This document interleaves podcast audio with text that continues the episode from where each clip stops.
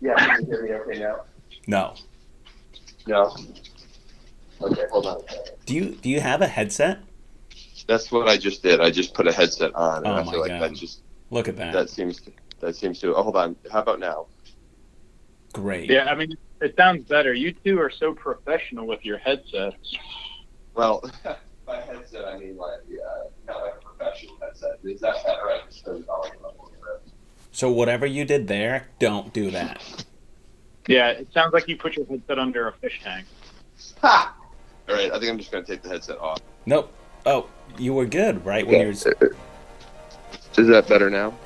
great. Okay. Hey, do you guys just want to start this over? All right, so Risto here with George Mason University. We are here today for Article Club number two. I'm joined with Kevin Richards from the University of Illinois and Justin Haegele from Old Dominion. Uh, since we went over introductions on the last Article Club, let's just get right into the paper. Uh, today, uh, we're discussing a paper by three scholars that you should know if you're reading research in health and physical education. The authors are Vicky Goodyear, uh, Ashley Casey, and Mikael Quennerstedt. The article we chose to highlight is titled Social Media as a Tool for Generating Sustained and In Depth Insights into Sport and Exercise Practitioners Ongoing Practices. It's a long title, but uh, it was t- published in 2018 in Qualitative Research in Sport and Exercise and Health. And um, I read this article on the Airdyne bike and had a uh, great workout while reading this. But the question goes to Justin, uh, since you were the one that uh, recommended this. This was your uh, week to pick. So, what led you to picking this article?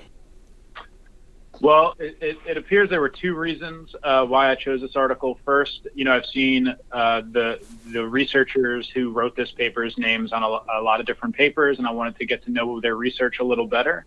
Um, and then second, um, you know, as we continue to use social media as one of like the main social interaction forums, um, not just like with people who we know, but also you know, in the profession and, you know, with professional development and such, I think the idea of using social media as a forum to collect qualitative data um, is quite interesting. And um, I wanted to see what somebody else is doing in that regard and thought this paper would be a good one to read.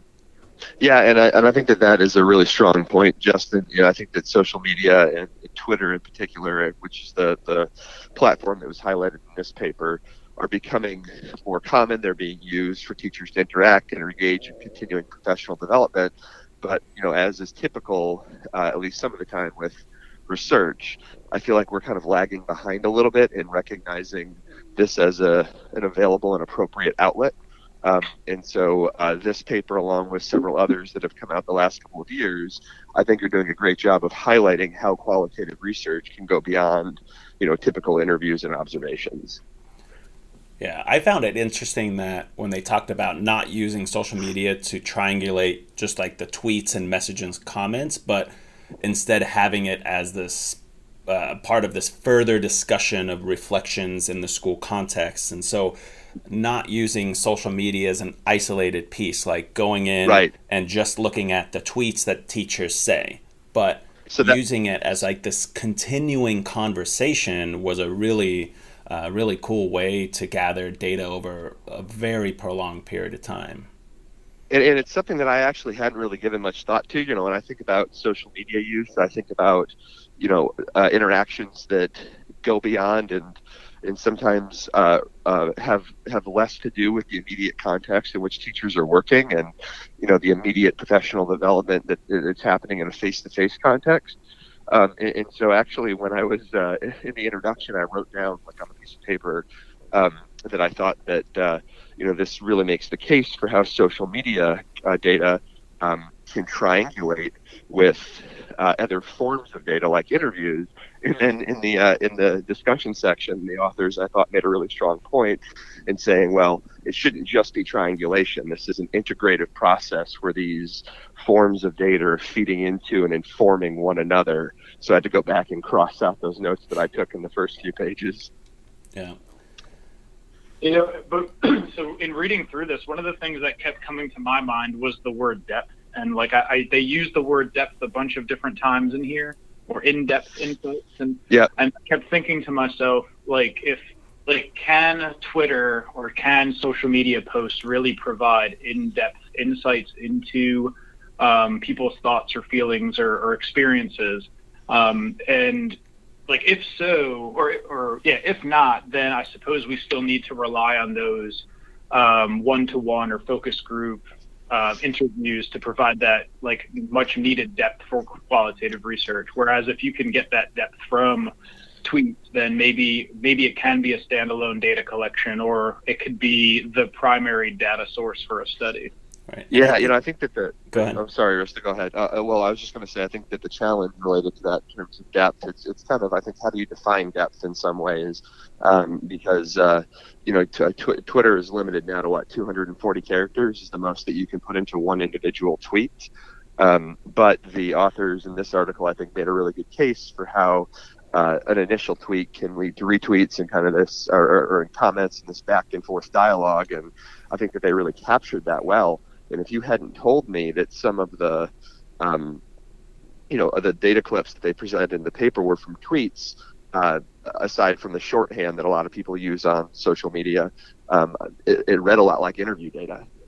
Yeah, yeah, I, I would totally agree, and that, and I think, you know, especially because they use Twitter, I think the depth question is, you know, is something to think about. But if we yep. if we had expand that to Instagram or Facebook that, you know, doesn't have that, you know, how many times in a normal way, like if you would think about old school, you just go in, observe classes and then interview students or teachers at the end.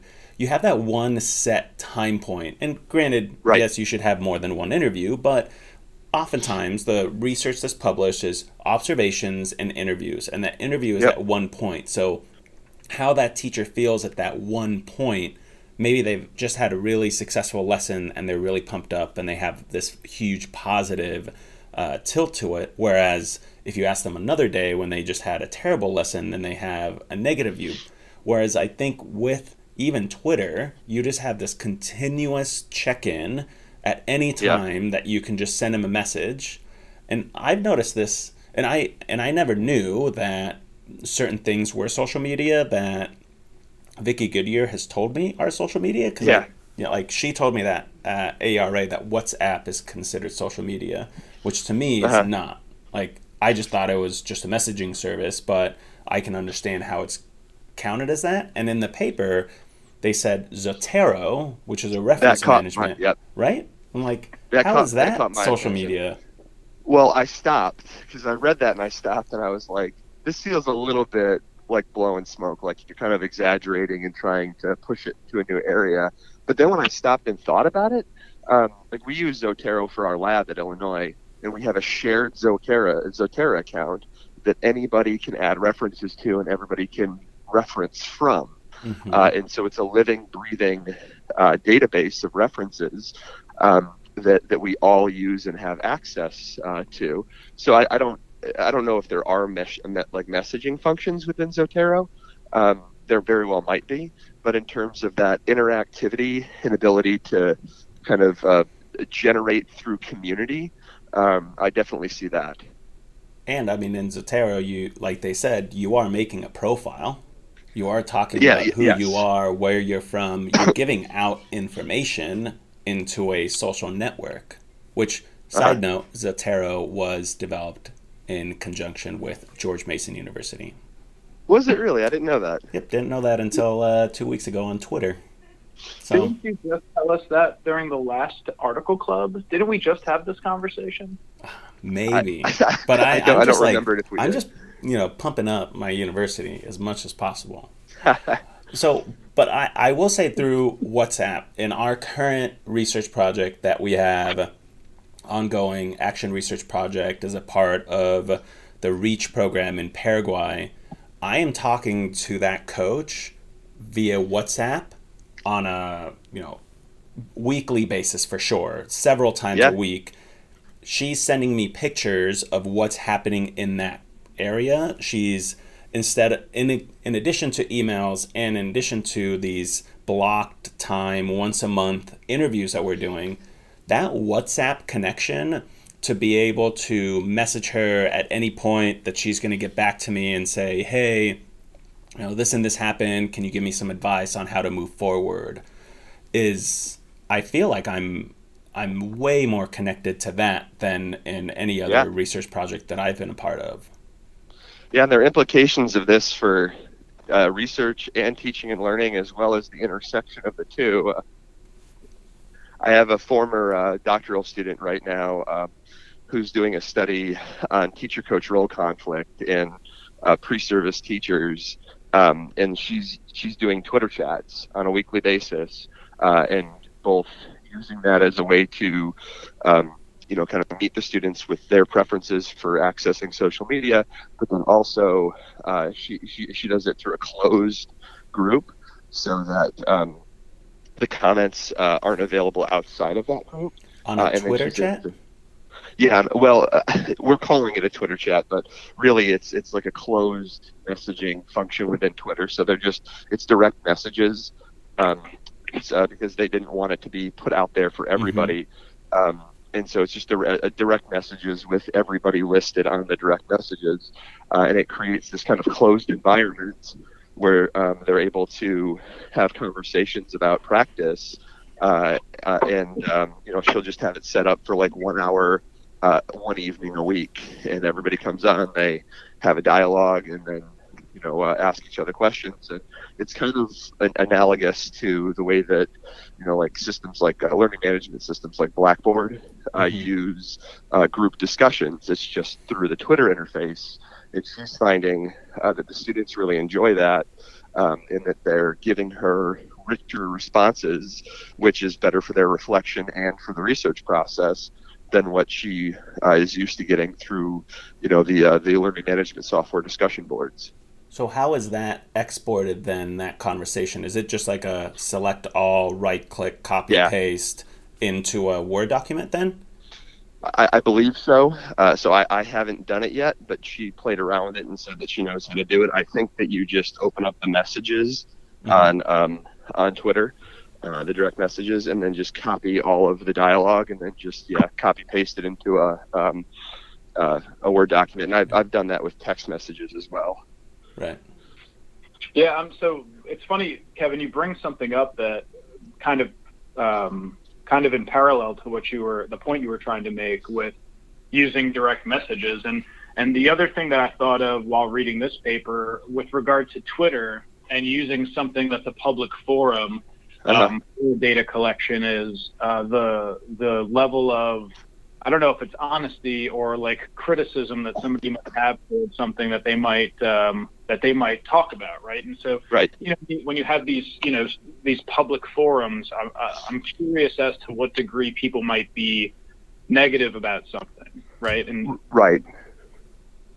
Yeah, and you know, I th- that's a that's a good question, um, uh, Justin, and I think that there are kind of two spins off of that first first is that yes, there's this idea that I'm putting something out there that's going to be critiqued by a community, um, and I'm wrapping up a, a project right now with uh, with some of my colleagues and graduate students where we're looking at uh, how how uh PE teachers use Twitter for professional development, um, and what a lot of them are saying is they start by being like an observer, or some of them have described themselves as like lurkers, where they're on Twitter observing, reading what other people are writing, but not actually contributing.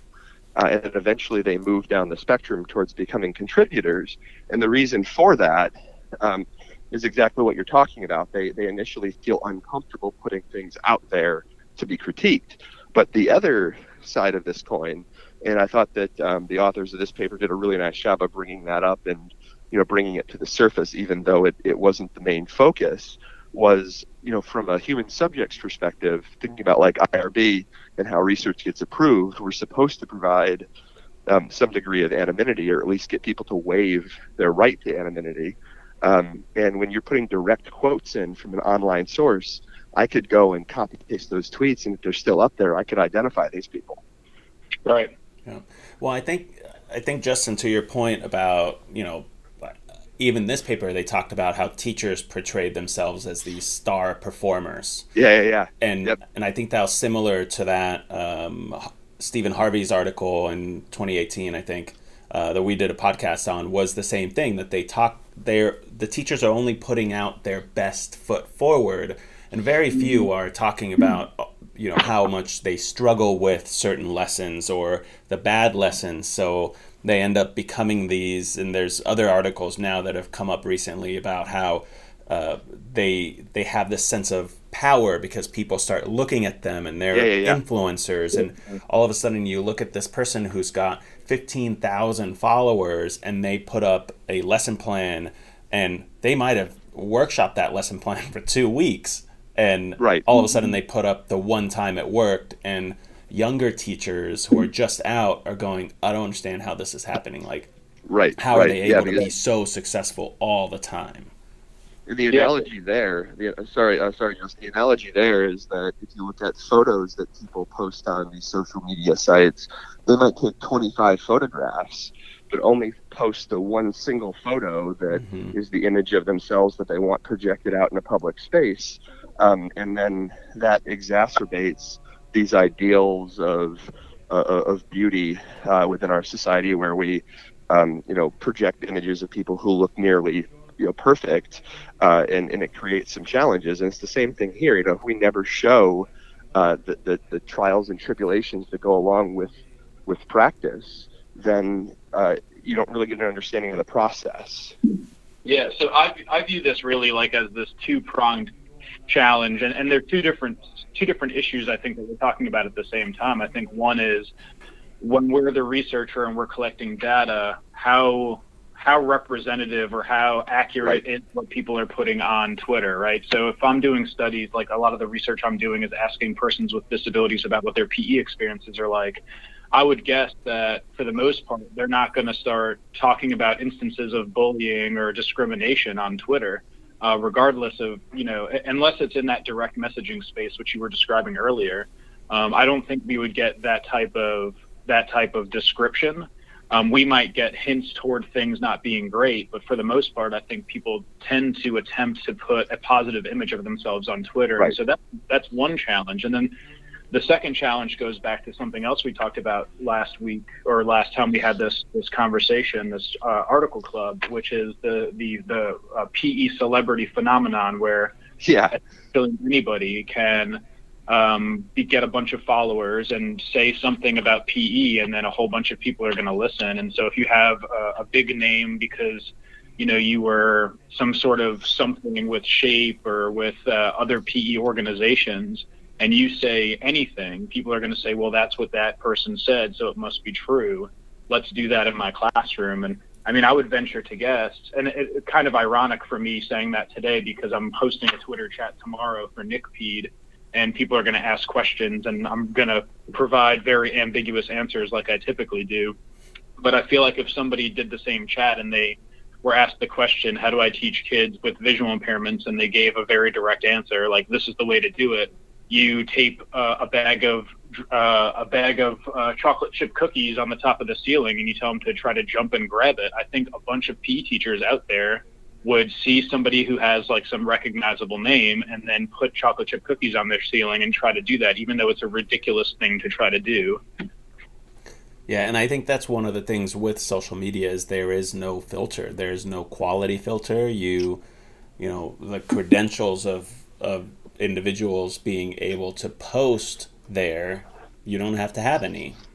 You know, right? And, and so, I think you know I've I've tried to in the last year push a lot more of my students to get on social media and find and read blogs and you know interact with the global community to kind of like widen their scope of understanding but i think with that it comes with that digital media literacy yeah. how much are we also in addition to saying hey go on twitter go on instagram and find all these blogs but then also learn how to read the credentials of the person and learn what good pedagogy is so you can then judge if that is a worthwhile source or you know so yeah there, there's kind of a delicate balance here i think because on the one hand twitter provides everybody with a voice so anybody regardless of your position or status, you have the ability to go out there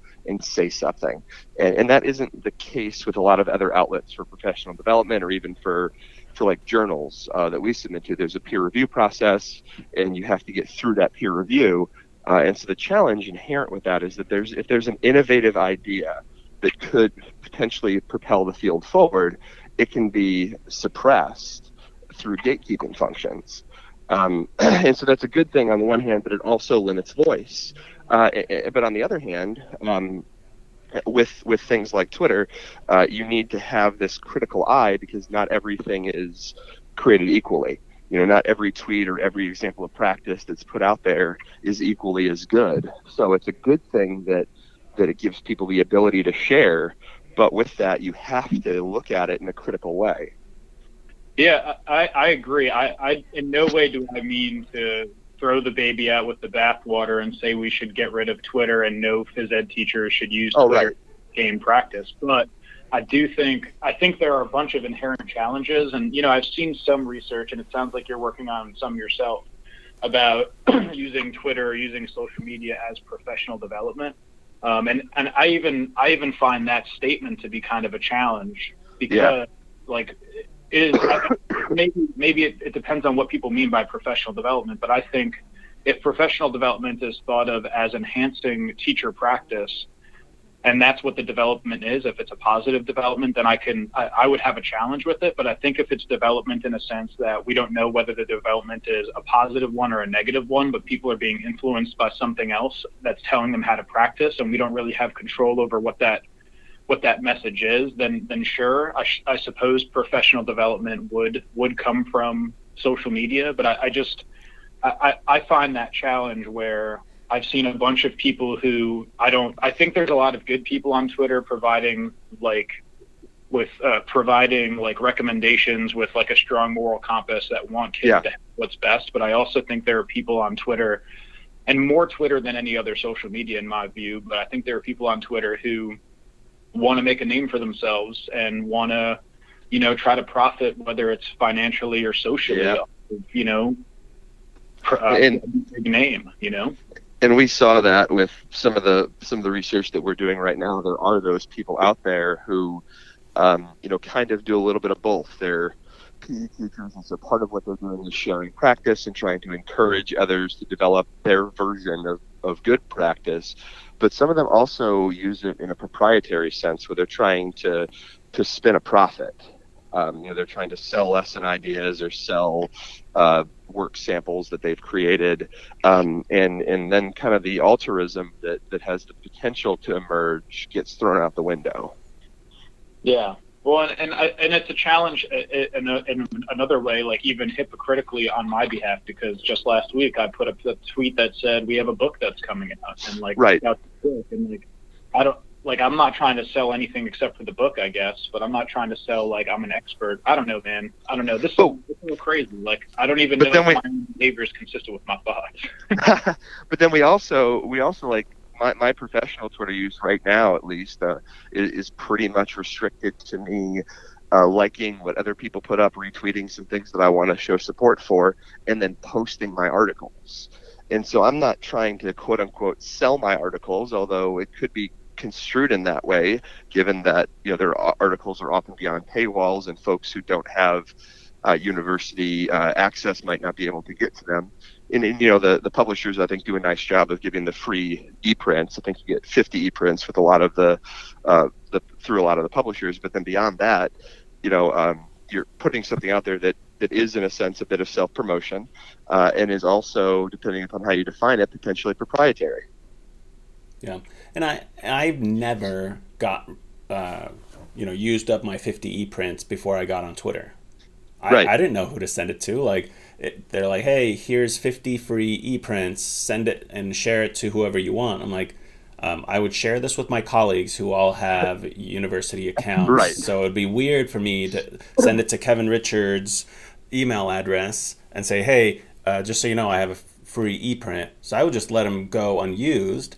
But now, when I do have them, I put them up and I see that at least it's been viewed 50 times and those right. you know and i think that there are people on Twitter for that reason. They want to have access to research, but they cannot because it's too expensive, because it's $40 to read one of our articles, which is crazy. But they go on, so I retweet people's articles. When I see, oh, 50 free prints, I always retweet that if I feel like it's, you know, relevant or useful information to get out. So uh, I I will I'll transfer to or switch over to another topic. I think you know we talk about social media here in this paper of using it as a way to um, collect data and get more in-depth understanding. And I think this is a you know a great outline of if you are looking to integrate social media. I think this is a great place to start. But I wonder how much um, social media is able to be used to connect with the students, and I'm talking K to 12. And we had this mm-hmm. uh, technology project in our online master's program where I have students self determine, like they pick what they want to integrate. And one of the students got on Twitter and they hadn't been on Twitter and they wanted to do that and to share what they were doing in their PE program. So this student at an elementary school started a Twitter account and start they wanted to engage with the students. So they were, you know, sending out, you know, motivational reminders or talking about what's coming up in the upcoming week or the jogathon or, you know, events or over the weekend here are some things that you could do to continue being physically active outside of PE, which I thought was great. But then I read his reflection and he's like, elementary st- school kids don't have Twitter. Yeah, yeah, yeah. So like he was trying to do this. The idea was great in in engagement, but he wasn't getting a lot of followers because none of his students had it, or maybe parents were restricting that up until right. you get to this age, you can't be on these types of social media. So how how can we actually use that as a as a connection to students, or should we? as teachers? I think I think it's a little bit easier with with older students. In one sense, it's a little bit easier. In another sense, though, I think it's a bit more challenging. When you get into middle school and high school, a lot of those students, I think, have social media and are actively using that. Uh, you know, when I was going through undergrad uh, and getting you know my initial teacher education, it was back when a lot of this was brand new. Uh, you know, Facebook had just come out, and we were like actively told by um, people in the uh, in the in the college not to engage with our students on social media to the extent that they would you know encourage us to like change our name or have our middle name set as our last name so that we are more undiscoverable or make it private. Um, and and so you know there's that kind of worry that if you if you connect with your students in that way they might see things um, especially if you're using a private personal social media account that that you don't want students to see. Um, and so that led me uh, with my Twitter, and I think others uh, do this as well. Uh, I created, uh, I, I, divided my Twitter up. So I have a personal Twitter, which is where I talk about the bands that I like and the sports teams that I follow and stuff like that. And then I have a professional Twitter where I post stuff about PE. And I tend to not cross post and to encourage, you know, people in the professional community to follow the professional one.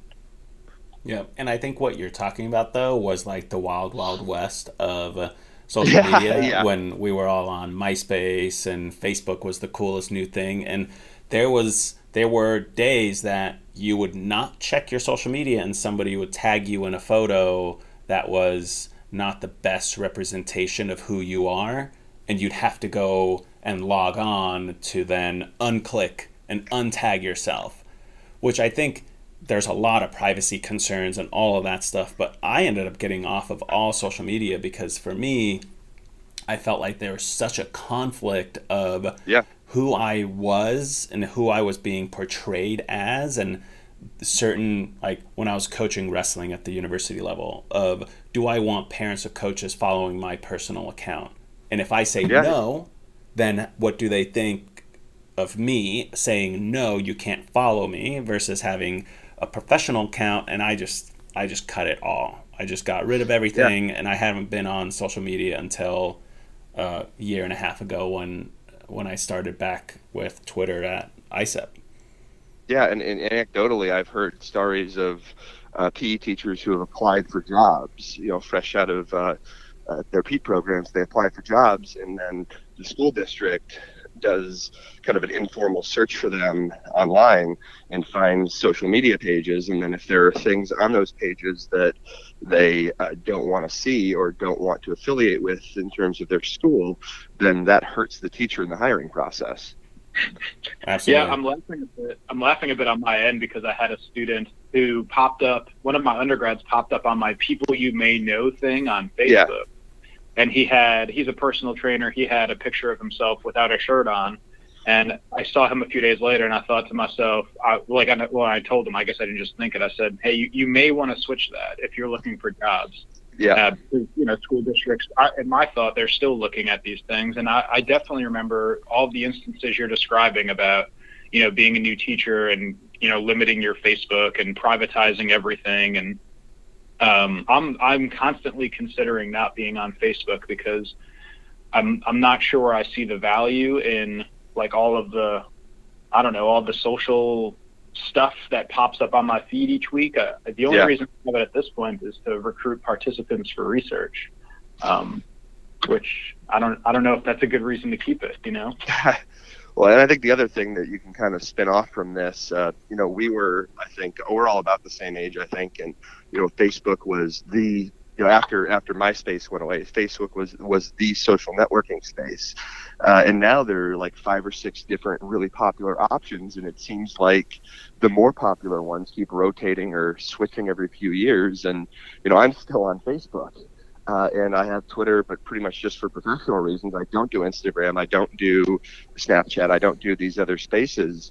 Um, and so when you when I start thinking about research applications for social media, I have a really hard time with that because it's just not my purview. It's not something that I've ever interacted with. Yeah, no, I, I agree. I think for me, like I try to limit most social media, and but what I've noticed, and I'm sure you've noticed the same thing, is you know working with uh, doctoral students, it, it, appears that social media is something that they're just better at. I mean, they're they're better than me yeah. at a lot of things, and I know at least one of them is going to listen to this and think to himself, "Yes, I am." Um, but I think um, I think social media is one of those things, and I think that it's going to be important for people like us to know about like how to utilize social media for data collection because we're going to have doctoral students coming in that are going to be on the cutting edge of doing yep. uh, data collection. And if, if we don't know what's going on, we're to, you know, not gonna, we're not to be very helpful, you know? yeah. And it's also a great way to, to kind of going along with that. It's a good way to kind of support and build up our people. Um, you know, so like if you go to a conference and one of your doctoral students gives a presentation, you get a couple of pictures and then you can tweet about it and tag them. And it's a good way to help kind of get their name out there and just to show support and to, to show support for what they're doing. Yeah, yeah, and and I was, I, I, I think the three of us probably all got on Twitter for probably the same reason. I was essentially told from our department chair, like, why aren't you on social media? You should really tell people about what you're doing because you're doing a lot of good stuff and you could bring positive attention to the department. And I thought, all right, I'll try it. And you know, I I didn't even get a smartphone until 2017, so um, I'm definitely behind. And again, this is reasons why I need to read papers like like Vicky's paper here, um, because I need to learn about this stuff probably more than anybody else does, especially the age demographic. Um, but yeah, I, I you know that was the advice I got, and that's the reason you guys see me on Twitter now is because I was told that it's probably a good idea to bring good attention to all the stuff we do. Well, I got yeah. on Twitter because Dillon Landi told me to get on Twitter. so and Nate Babcock told me to get on Twitter. So my we have not. Uh, I've never gotten anything from department chairs either at Cal State Fullerton or at, at Mason to say, "Hey, you should really consider having an online online presence." But our college now, this is brand new, just the last year. Our college now has their own um, Twitter handle, and so does our department, and so they use it to promote us as faculty and then they've started, you know, kind of suggesting, although not, they haven't come out and asked us to create uh, social media profiles, but they've said if you do already, if you have social media, if you engage with these things, then you know tweet and retweet and tag the college and the department as a way to do exactly what you're talking about in terms of promoting what you do. Yeah, well, so just to reiterate, I don't know if she said like go on Twitter and start tweeting stuff. I think it was more like this could be a way for us to get more positive attention. Right. Like, why not? Right. Why not take advantage of this? Um, yeah, and I I think it's been a good move for a lot of reasons. One of which being I think that it does bring positive attention to good things that we do, and then also it keeps me updated. It's funny, like years ago, what even you know 2014, 2015, while in the PhD program, I think when I wanted to find new research, I had to look on, you know, I had to just keep doing searches on EBSCOhost or Google Scholar. And today, I really find out what's come out recently from either Twitter or through ResearchGate. And ResearchGate's probably the social media forum that I use most often because yep. that's what I'm interested in. I'm interested in seeing what the people who are doing similar stuff to what I'm doing, or really, I guess it's not even similar, but you know, things that I'm interested in. What's the next thing they're they're coming out with? You know. Yeah. And you know what the best journal, in my opinion, it, that does social media the best is physical education and sport pedagogy. They are constantly on Twitter. They they post all of the articles that are that are coming out. They do thematic like top five articles in this in this area um, they have like throwback Thursdays, kind of like you know. There, I see a lot of really good stuff that otherwise might have slipped through a filter or two from mine, and I, I love it. I think they're I think they've done a great job, and EPER as well does a yep. really good job on there. I think that that's something that we really need to we uh, like our journals really need to do more of that. I think uh, you know EPER's been on it for a for a little while now. I, I think uh, Phys Ed and Sport Pedagogy just started recently, mm-hmm. but they've really kind of come out with a bang in terms of the the amount and the quality of the content that they're posting. But then a lot of our other journals don't have any presence on social media. Yep. Yeah. Yeah. No, I noticed uh, European peer review first uh, as like when I was submitting papers, and mind you, I've, I've published more there than I have at PESP, so that, that might be why. But I, did PESP just jump into your mind, Risto, because they posted something one minute ago? no. Uh, I'm like 100% committed to this podcast. I have no social media open. I'm just looking at the paper, trying to concentrate on your answers. Are you on Twitter at the same time? I was actually live tweeting this conversation. Oh, man. I I really do need to step it up. You you've just got on social media just lately, and I'm you know, I, I need to really take a deep deep look into my um, into my habits on social media. Thanks for calling. But this goes this goes I mean, back to the other. Oh, sorry, go ahead. Go ahead. I don't know if this is a good habit though. The fact that I have this open and you said PESP and I saw PESP put something nine seconds before you said that. Hmm. You're very you know, the other thing Yeah, yeah. Sorry, uh, sorry, guys. The other thing too here is that um, you know, Risto, you and I were just talking recently about coming up with a handle for the podcast, um, and you know what the, the podcast is, I think, well positioned to be used um, and and uh, and promoted, uh, uh, distributed might be a better word through social media. But it but it just kind of struck us that we didn't have a social media account specifically for the podcast. Mm-hmm. Yeah, and and when I initially set it up and you tag the handle, I was like, "What is that handle? Why is he talking about that?" And I realized this morning that I put in um, an incorrect uh, Twitter handle on there. I don't know how because oh. I don't know how to do social media, but the new, the correct Twitter handle for this podcast is the HPE podcast. So follow us on Twitter. All right, uh, guys. Any uh, concluding thoughts? We're getting up to our typical uh, time range here. So, any any follow up thoughts on the article or any closing remarks? I mean, I, have enjoyed reading this. I'm going to continue to look for papers by this this research team. I see Vicky Goodyear and Ashley Casey quite a bit um, posting things again on on ResearchGate and on Twitter. So, I mean, I'm I'm excited to keep reading their stuff and you know, I'm sure if I ever attend one of these AIESEP or yeah these AIESEP meetings, I might come across them and, and tell them that in person. they've been to AERA a lot over the years too. So if you end up getting to one of those, you might see them. Well, you know. Come there's, to AERA. There's still a chance. Um, there's still a chance. right. Um, so you know, the one thing that struck me when I read this um, was, and I and I mean this in a good way, and I'll explain why. Um, but the the flow of the article from the beginning to the end did not follow, you know, the traditional development of an article with, you know, introduction, method, research, or results and discussion.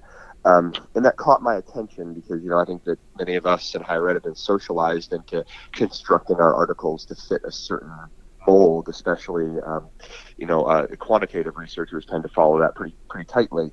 Um, but as I was reading through this, it felt more accessible. It felt easy to read.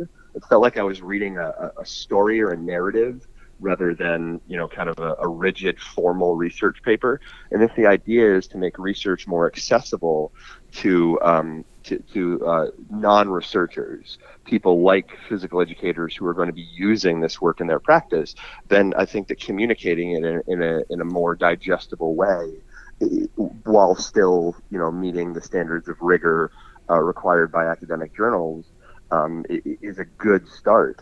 Uh, and I and I thought that uh, that they did that quite well.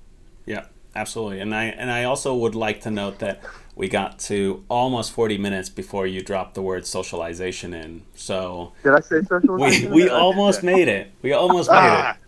Maybe one of these days. Yeah. So I'll I'll leave off I, I had these two quotes that I that I pulled off that I was hoping to get in. So I'm just going to kind of end with this.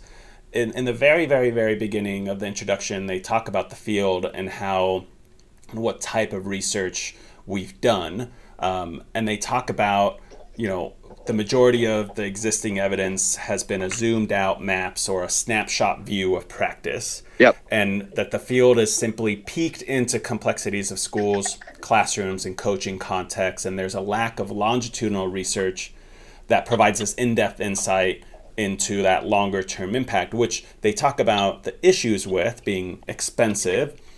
But the last thing is that they say, as such, what is needed is not more of the same, i.e., short duration, one off research designs, but research that develops new ideas on how to gain robust and sustained insights into teachers and teaching. Shots wow. fired.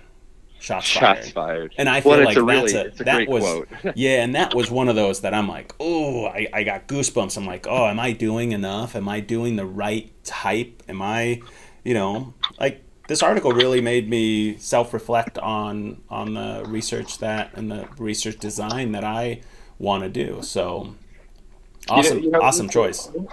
One thing that threw into this too, like I mean, I read things regularly that when I'm done reading them, I think the stuff I do is shit, right? Well, can I curse on this?